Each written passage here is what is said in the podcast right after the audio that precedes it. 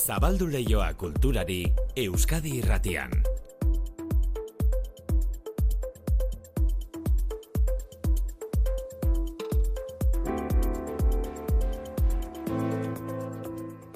Ordu biak eta hogeita amairu minutu manu etxe sortu arratsaldeo. Arratsaldeo maide. Ba, gerikoa da, urte urte indar hartzen joan dela, Iruñean dokumentale izkinetako nazioarteko jaialdia, punto de vista izeneko jaialdi hori. Bai, eta jaialdi honek hartu duen indarraren adibide dato bat, sortzireun film. Sortzireun dokumental zituzten eskuartean hautaketa batzordekoek eta horietatik amabi film luze eta sortzi film labur aukeratu dituzte sail ofizialerako.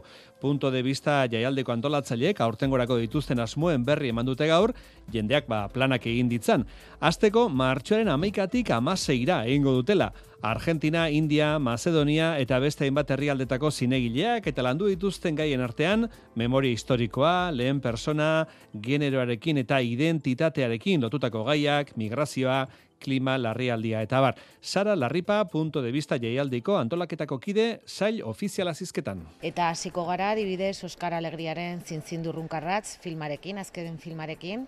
Jakin duzuen bezala, ba, Florentzian, Tokion eta Nueva Yorken ere oso sarituta izan da.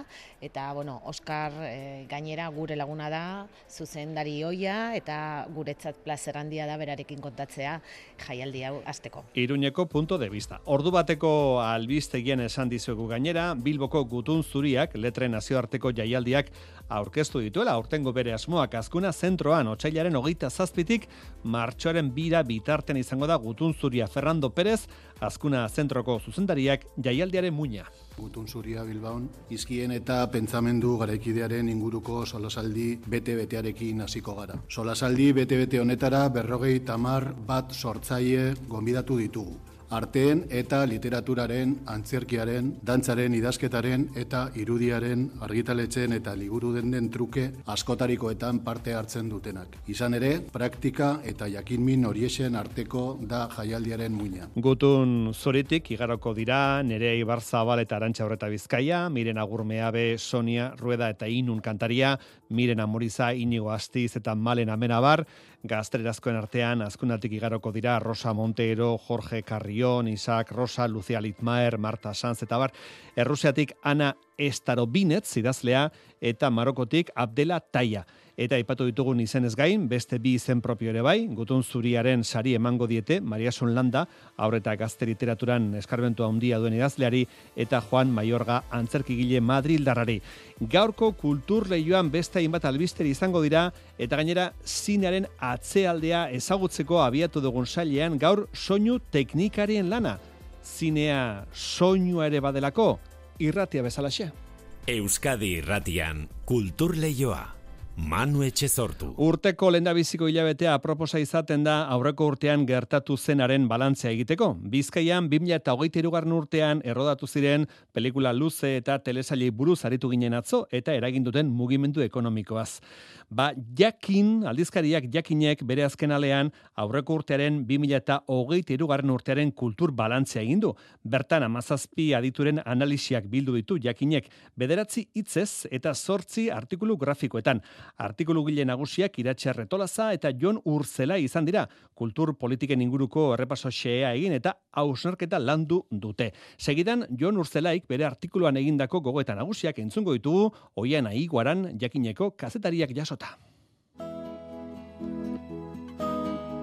Jakinen eskutik, Euskadi Ratian, jakingunea. Herritarrek ordaindu ezin dituzten prezioak, turistifikazioa, gentrifikazioa, sozializazio esparru beharrean dekoratu diren kaleak. Badakigu zein kultura zari garen, kultura hiltzen duenaz. Hortik, kulturaren masamortua. Kultura zari dela, basamortua zari da Jon Urzelai, 2000 eta hogeita iruko kultur balantzea egiten hasita, bizi dugun krisi ekologiko eta sozial honen ikuspegitik egin beharra sentitu du soziologoak, eta nahi baino literalagoa den basamortua baliatu du kulturak eta ingurumenak bizi dutena lotzeko. Kulturari buruz dugun ikuspegiak baldintzatuko baitu norabidea. Ba, gaur egun gaientzen diren kulturaren ikuspegiak eta bizi dugun eta aurrean daukagun trantsizio ekosozialaren eh, erronka horiek, ez? Eta nolaiteko ikuspegi orokortu bat egiten. Zen askotan krisi horri eta trantsizio horri buruz hitz egiterakoan, e, soilik ikuspegi zientifiko teknikoak aipatzen dira, eta iruditzen zait azten zegula ba, bestelako alor sozial bat edo irakurketa sozial eta baita ere kultural bat ba, ezinbestekoa dela eta aldaketak eh, ezinbestean kulturala ere izan beharko duela. Eta kultura kontzeptu gisa lausoa suerta daitekenez, Eusko Jaurlaritzaren kultura 2028 plan estrategikoa txostena baliatu du analizirako.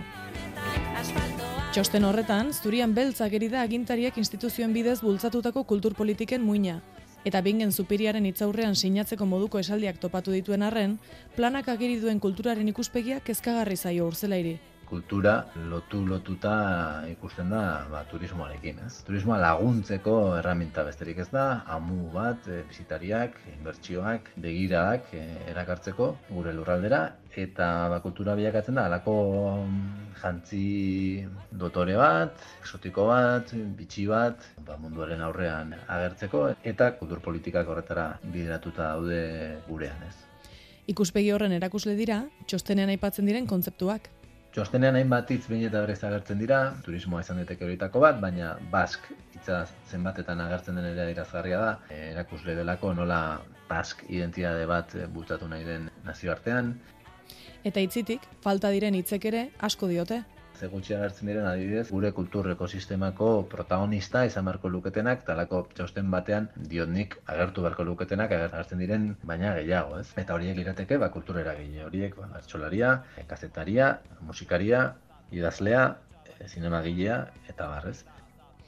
Estrategia horrek gainera soziologoarentzat funtsezkoa den ekosistema kontuan hartu gabe diardu turismoarekin lotutako paradigma batean dago gehiago zentratua, ba, kultur ekosistema osasuntxu eta trinko bat sortu, bultzatu edo horri mesede ingo dion struktura bat osatzea baino. Ez. Era berean, airazgarria da baita ere, nola trantzizio hitza gertzen denean, hilabeti dagoen e, trantzizio digitalarekin lotuta eta trantzizio ekologikoak ba, ez duen garaiek eskatzen duten e, ainako tokirik. Ez. Urzelaik dioen moduan, amaitu den bidean azeleragailua zapaltzen jarraitzen dugu. Plan estrategikoak pausuen norabidea ezartzen du. Espero izatekoa da paus horiek pentsatzean testu ingurua edo zapaltzen dugun lurra bera kontuan hartzea. Kezkagarria eta penagarria bada, txosten honek nola proiektatzen duen 2008-zortzirako plan estrategiko bat, ba, momentu erabaki garri batean hori aintzat hartzen ez duena, ziona behar duen e, zentraltasuna ematen eta injustu ba, norabide oker batean tematzen denez. Urtzelairen aburuz, une honetan diseinatzen den edozein politika bada politika klimatiko ere, eta ez erabakitzea ere bada erabaki bat. Hori egiten ez denean ere, azken finean erabaki bat hartzen ari dela eta politika klimatiko bat hartzen ari garela, galbidera gara matzana, ez? Eta zuzen, zuzen hori esan beharra daukagu, ez? Baina basamortuaren aipua ez da gokio larrialdi klimatikoari soilik. Kulturaren basamortua bada aurretik Euskal Herrian kezka agertzeko baliatutako kontzeptua. Kulturaren basamortua hitz egiten ari gerenean, hortaz ja mintzo ziren eta marrako amarkadararen hasieran kultur kezka kolektibokoak Guggenheim, Bilboko Guggenheim sortu zenean, eta zioten bomba atomiko bat izango zela hori, ba, benetako kultura, existitzen zen kultura ezabatuko zuena, ez? Guggenheimen ereduak aurrera ere dakartzen eztabaidekin sartzeke, artelekuren ondorengo gisa sortu zen kalostra artisten espazioa jartzen du adibide gisa, tabakalerak ordezkatu zuena. Eta horrek erazten du, nola, askotan, ba, bueno, ikuspegi batek bestea, ezin bestean e, zapaltzen duen, ez? Eta tabakalerak aurrera egin zuen, eskaparate bat gehiago dena, eta ba, artistek lan egiteko eta sortzeko beraientzako e, sortutako beste proiektu hori, ba, bertan bera utzi behar izan zen, ez? Eta kanpo begirada harrapatzeko eraikitako kultura estrategian, 2008ko gertakari nagusi bat dakar, kirolaren makroikuskizuna, kulturarekiko paraleloan irakurtzeko.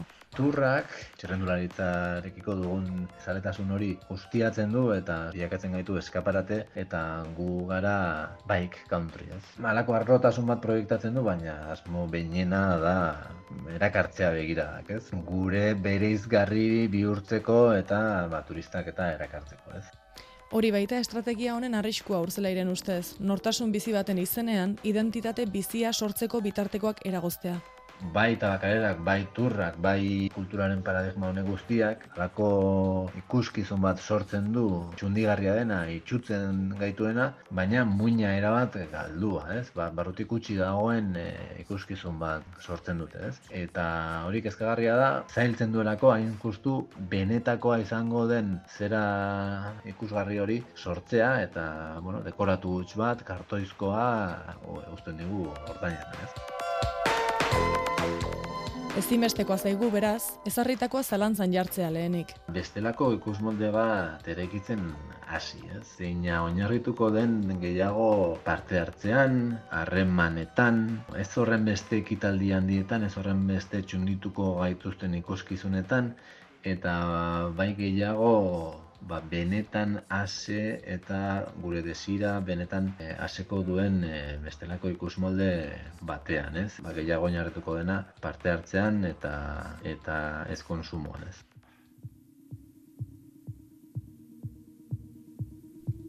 Urzelaik dio, kultura da daukagunari forma ematen diona eta datorkigunari aurre egiteko lanabesak eskaintzen dizkiguna.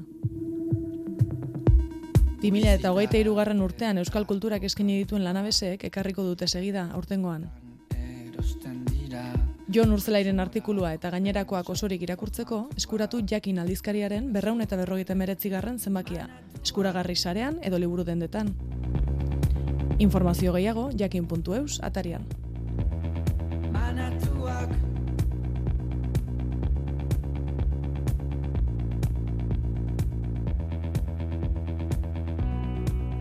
2008ko kultur kronika hori. Gu 2008 laukoa ari gara idazten pixkanaka pixkanaka eta beste beste zinea zitzeginez. Punto de vista, jaialdiaren emezortzigaren edizioaren saio ofiziala aurkeztu dute gaur goizean. Martxoren amaikatik amaseira bitartean, hogei film arituko dira leian punto de biztan. Hoien artean abarmentzekoak, Mariano Llinaz, argentinarraren azken filmaren erabateko estrenaldia, eta Dominik Marche zinegile gaztearen lana. Saio ofizialen bertan, baina lehiaketetik kanpo beste hiru film aipagarri, batez ere, jaialdia inauguratuko duen Zin Zin Durrun Karratz, Oscar Alegriaren azken pelikula. Euskaderati iruñean, itziar lumbreras. Zinzindurrun karratz filmak inauguratuko du punto de vista jaialdiaren emezortzigarren edizioa iruñean. Sail ofizialaren barnean proiektatuko dute, baina lehiaketatik kanpo. Sara Larripa jaialdiko lantaldeko kidea da. Sale ofizialean, ama bost herrialdeko hogeita hiru film bilduko ditugu, eta hasiko gara adibidez Oskar Alegriaren zintzindurrunkarratz filmarekin, azkeden filmarekin. Jakin duzuen bezala, ba, Florentzian, Tokion eta Nueva Yorken ere oso sarituta izan da, eta bueno, Oskar e, gainera gure laguna da, zuzen dari oia, eta guretzat plazer handia da berarekin kontatzea jaialdi hau azteko. Oskar Alegriaren filmaren bigarren emanaldi bat ere eskeniko dute kasu honetan jatorrizko bertsioan. Euskarazko filmaren erabateko estreinaldia izango da beraz. Proiektzioaren ondoren, zuzendariaren eta Ider Rodríguez idazlearen arteko sola saldia prestatu dute gainera. Eta jaialdiaren hasiera berezionen ondoren, leian arituko diren hogei filmak proiektatuko dituzte amar saio desberdinetan. Adibidez izanen dugu Mariano Llanas Argentinarren film luze berriaren, retrato de Mondongo, mundu mailako estrenaldia, hemen punto de vistan. Anan pataguan indiako zinema dokumentalaren maizu handiaren azken lana, edo Pris Jan Bigo, Dominique Marchel, La Rivière film luzea ere, aurkeztuko du, zail ofizialean. Jaialdian ohikoa den moduan, zinegile veteranoen lanak eta hasi berrienak nahastu dituzte sail ofizialean. Zuzendari ospetsuen edo beste jaialdi batzuetan saritu dituzten filmez gain, beste hainbat pelikula ere ikusi halko ditugu. Horietako asko estrinaldiak. Julieta Seko, Argentinarraren, Corazón Balsamado, Pedro Pinzolasen, Rememberin Franco eta Camilo Oktobreren enkomunaute besteak beste. Film hauek guztiek lantzen dituzten gaiei dagokienez, zinegilek denetariko kontuak dituzten mintzagai. Programazio osoan ba, presentzia izango duten gaiak, e, adibidez izanen dira lehen pertsona, gero eta gehiago ikusten ari gara nola dokumentaletan bakoitzaren begiradeatik kontatzen duten historiak, baita ere izanen dugu familiako memoria eta memoria historikoa, genero eta identitatea, migrazio politika, klima, Jaialdia isteko lehiaketatik kanpo Pedro G. Romero zinegile artista eta komisarioaren azken filma proiektatuko da. Datozen asteetan emango dute esail ofizialetik kanpo dauden beste sailei buruzko azken xetasunen berri, baina bitartean nabarmentzekoa kontaktuak saileko ekitalietako bat. Izan ere, Nestor Basterretxearen jaiotzaren mendeurrenaren arira, haren lan aztertzen duen ikusentzunezkoa aurkeztuko dute Oteiza Museoan.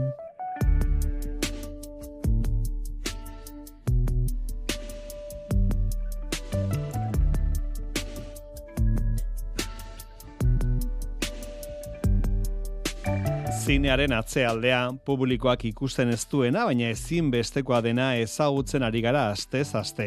Aktoren interpretazioa da guk ikusten duguna, baina guk zinea ikusal izateko lanbide eta ofizio askoren parte hartzea ezin bestekoa da. Esate baterako beharrezkoa da eskriptaren lana, filmaketari koherentzia emateko, ane Muñozek azaldu zigun gixan. Gauza da, ez dala, filmaketa ez da izaten ordena kronologikoan, ez? Egiten da, ba, produzioaren merketzeko, edo ez garestitzeko, ba, adibidez, dekoratu bat, pelikula osoan garatzen diren escena guztiak, dekoratu beren e, garatzen diren escena guztiak, segidan, jarraian e, filmatzen ditugu, eta orduan, igual, goizean filmatzen dugun escena batean, ume batek dauzka bost urte, eta arratzaldian filmatuko dugunan dauzka amabost. Eta e, arropak ere, ba, egun desberdinetan garatzen diran, ez, eta dekorazioa ere igual etxia ja aldatu dute, eta orduan, da ordena kronologikoa ez denez erabiltzen filmatzerakoan, ba, mm. nik eukitzen dut batez ere guztia bilduta eta bueno, ba, partekatzen dugu informazioa. Eta gero rodajean bertan sortzen diren ba, gauza berriak guztiak apuntatzen ditut eta aldaketa gidoian ez zeuden aldaketak eta hori guztiak eta bueno, nik hori guztia bildu eta eni izaten zubia nere lana da mm zubia izatea e, filmaketa eta montatzailearen artean eskriptaren lana azaldu ziunan, eh? Muñozek eta berak aitatu duen montatzaile lanak egiten ditu Raul Barrerasek. Bueno, ba, orokorrean pelikula bat egiterakoan, ba, daude hiru fase nagusiak, ez? Eta badira, ba, preprodukzioa, et, gero filmazioa eta postprodukzioa. Eta postprodukzioan lehenengo partea bada montaia egitea eta hori da ba, filmazioaren ondoren ba, material guztia ikusten duzunean eta ba, aukeratu behar duzunean zein den ba, toma, toma onak eta erritmoa markatu, baitare ba, narratiboki ba, estrukturak ikusi, erritmoa eman eta ba, orokorrean hori izango da nire, hori izaten da nire lana film baten, pelikula baten errodaian aritzen den beste lagun bat gaur, soinua zarduratzen dena Xanti, Salvador, Xanti, kaixo? Kaixo, no? Arratzaldean zuzara soinu diseinatzailea. E, Xanti, zinea irudia da eta zinea soinuare bada, nahiz eta askotan zoritxarrez azto egiten zaigun, zinea soinuare badela, azta? agian hona da hori, eh? Aztea, soinua dagoela. Hori, horrek izan nahi du, agian eh, eh, ondo, ondo kokatuta dagoela, eta, bueno, eh, e, pelikulak e, ez duela e, alako behar handirik e, soinueletik ez. Ja. E, zer sartzen da film bateko soinuan? Bueno, aktoren ahotsa jakina, baina beste zer, e, Xanti? Bai, e, efektuak, efektuak sartzen dira, e, bai, e, zuzenekoan e, askotan e, ez ditugunak jaso nahi, e, pausuak adibidez, ba, zaiatzen gara zuzenekoan ez hartzen, eta gero e, berriz e, egin behar ditugu, ez? Eta hori dira folei soinuak eta gehiago, ez? E, gero giroak, e, bastakit, e, girotu egin behar da, e, pelikulak behar duen e, momentu hori, ez? Sekuentzia hori, ba, girotu egin behar da, e, bai naturaren e, soinuekin edo beste motako efektu batzuekin. Edo. Eta pelikula batean, jakina, argumento bat, e, trama bat eta gidoi batzuk prestatzen diren bezala, e, jantziak aukeratzen diren bezala, soinuak ere diseinatu egin behar dira, Xanti?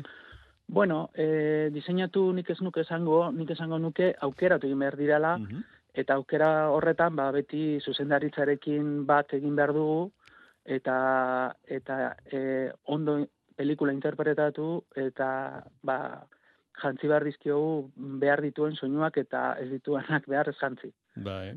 aukerak eta horretan, ba, bueno, askotan esaten da diseinua dela, baina, bueno, gustatzen zait gehiago beste montaketa zatea, ez? Montaketa.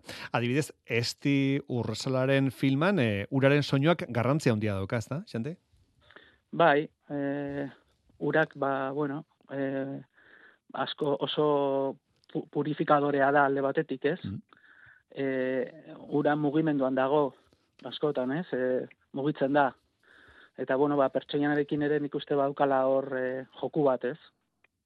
E, aurtengo goia sarietarako izendapena jaso duzu xanti, soinu onenaren sarirako, 20.000 e, espezies de abejas filmerako egindako lanagatik, izendatuta zaudete zu, Koldo Korella eta Eba Baliño. Zer moduz uh moldatu zineten irurak lanerako? Oso ondo, bai, lan bikaina e, egin dute lankidek eta ni nasketetan ibili nintzen koldorekin batera, eta, bueno, e, aber aurten e, zabertatzen den. Bai, e, baila olizen izango da itzordua, otxailean amarrean, jagutsi falta da. Bueno, zuen aurkariak izango dira goietarako, campeones, cerrar los ojos, la sociedad de la nieve, eta saben aquel. Beste lana mm -hmm. zeiru ditu zaizu, ikusiko zenituen filmak, ez da, bueno, zure kasuan entzungo zenituen beste filmak. ba, bitu, la soziala, bakarrik izan dut aukera e, ikusentzuteko eta bueno, lain bekaina iruditu zait, bai, lain bekaina. Mm -hmm. besteak e, ikusteko aukera dudan. Bueno, Goia saria zer den irabaztea badakizu, ze irabazita daukazu Goia saria, mm La Trinchera Infinita filmerako egindako lanagatik, e, ata asko irekitzen ditu, e, horrelako sari batek? Ba, ez dakit, ez dakit. Agian konfiantza eta e, gaur egun eta gero, gero eta gehiago ekoizten dute beste beste toki batzetako ekoiztetxekin, ez? Agian Kataluniakoekin edo Siriakoekin edo ez dakit edo Frantziakoekin eta bueno, ba, askotan eh, aurkezten zaituzte eta bueno, ba saria izateak ba, laguntzen du agian eh, momentu horietan, ez? Uh Baina ez dator inor kanpotik honea gurekin lan egitera, ba goia bat du, eh, du, dugulako nik beti Madrilen eta Bartzelonan ba goia sari pilo bat daude soinu teknikarien artean eta bueno, ba, lo, lokalak bezala gara ez beti. Bai, bueno, urrengoan pelikula bat ikustela joaten garenean, igual, arikete genezake, zatitxore baten igual, begiak itxi, eta ea zehen zuten dugun, ez? Ikusi gabe, edo... Zer, bueno, nik uste jokua irudiarekin dagoela. Gure jokua, musika berez, ez dauka berez irudirik, eta guk ipintzen diogu irudia, ez musika entzeten dugunean, baina gure lana da irudiarekin. Beti dijoa irudiarekin batera. Ez konduta biak, ustartuta, ez? Bai, bai, bai. Aizu, Xanti, ba, sorte hon, eskerrik asko. Munduko sortarik onena. Ah, eta bide batez, entzule izango diet, okarrezpanago, maiatzean ikastaro bat daukazula Donostiako larrotxenen, baliteke? Bai. Osongi, eh? Ikastaro bat Donostiako larrotxenen emango du, Xanti Salvadorek. Xanti, sorteon. Eskerrik asko. Bueno, ia hilabete falta da gutun zuriaren amasigaren edizio azteko, baina antolatzailek dena prest dute eta gaur bertan egin dute aurkezpena biloko azkuna zentroan aurten, otxailaren hogeita zazpian hasiko da, letren nazioarteko jaialdia eta martxoren birarte luzatuko da. Euskal Irate Bilbon, Juarrabo Martiarena. Itzaren adierazpen guztietan fokoa jarrita, gutun zuriaren aurtengo edizioa topagune bihurtzen da literaturaren inguruan arte garaikidaren sistemarekin harreman estuan jarriz. Fernando Pérez azkuna zentroaren zuzendaria.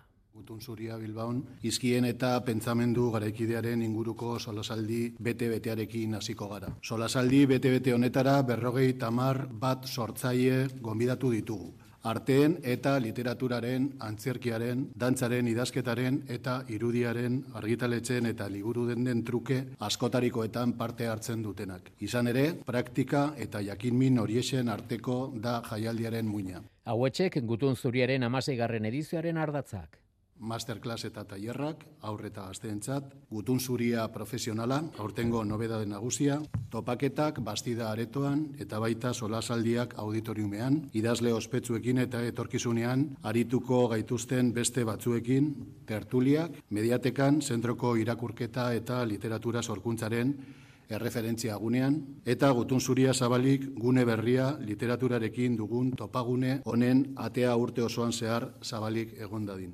Fernando Pérezek aipatu bezala aurtengo edizioak bi nobedade nagusi ditu. Batetik Gutun Zuria Pro liburuaren mundu profesionalari zuzendutako kongresua non urtero liburukateko eragileek gaurkotasuneko hainbat gai eta eztabaida zirriborratuko dituzten pentsamendu kritiko batetik. Beste nobedadea Gutun Zuria Zabalik jaialdia amaitu arren haren espirituari urte osoan zehar eutsi nahi diona. Elkarrezketa gune berria jaialdian landutako gaiak edatu eta garatuko dira gune horretan ikuspuntu perspektiba eta eztabaida berria horiekin. Azkuna zentroaren auditorioko kultur solasaldiak dira jaialdiaren muina, bertan parte hartuko duten idazlen zerrendaluzetik, azpimarragarritako batzuk hauetxek Ana Staro Binetz, Abdela Taia, Brenda Navarro Patxi Zubizarreta, Inigo Astiz eta Azahara Alonso. Eta jaialdiaren orezko sariak aurten Mariasun Landa eta Juan Maiorga dramagilaren zat. Azpimarragarriak ere Euskal Literatur Sorkuntzari buruzko topaketak. Alazne Martin, Azkuna Zentroaren mediaketekaren arduraduna. Bastida aretoan, sorkuntza euskaldun garaikidera urbilduko gara arratzaldero. Bi edo hiru ahotsetako topaketak izango dira, solasaldiak, mainguruak, edo errezitaldi musikatuak, esperientza kultur berriak proposatuz. Nerea Ibarzabalek eta Arantza Urreta Bizkaiak emango diote hasiera programari. Etxeak eta tabernak izeneko solasaldiarekin oso belanoldik desberdinetakoak diren bi egileek idazteko lanbidera nola hurbildu diren jorratuko dute. Gutun Zuria Bilbao jaialdiaren amaseigarren edizioa, otxailaren hogeita zazpitik, martxoaren birarte, azkuna zentroan.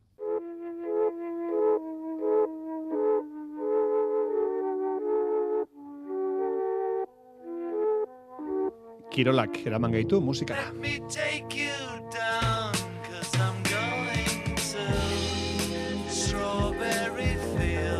Almeriako lurretan emakumezkoen txirrendulari lastraketa izan zen igantean, Olivia Bari italiarrak irabazi zuen eunta hogeita bat kilometroko klasikoa eta bigarren geratu zen laboral kutsako Ane Santesteban.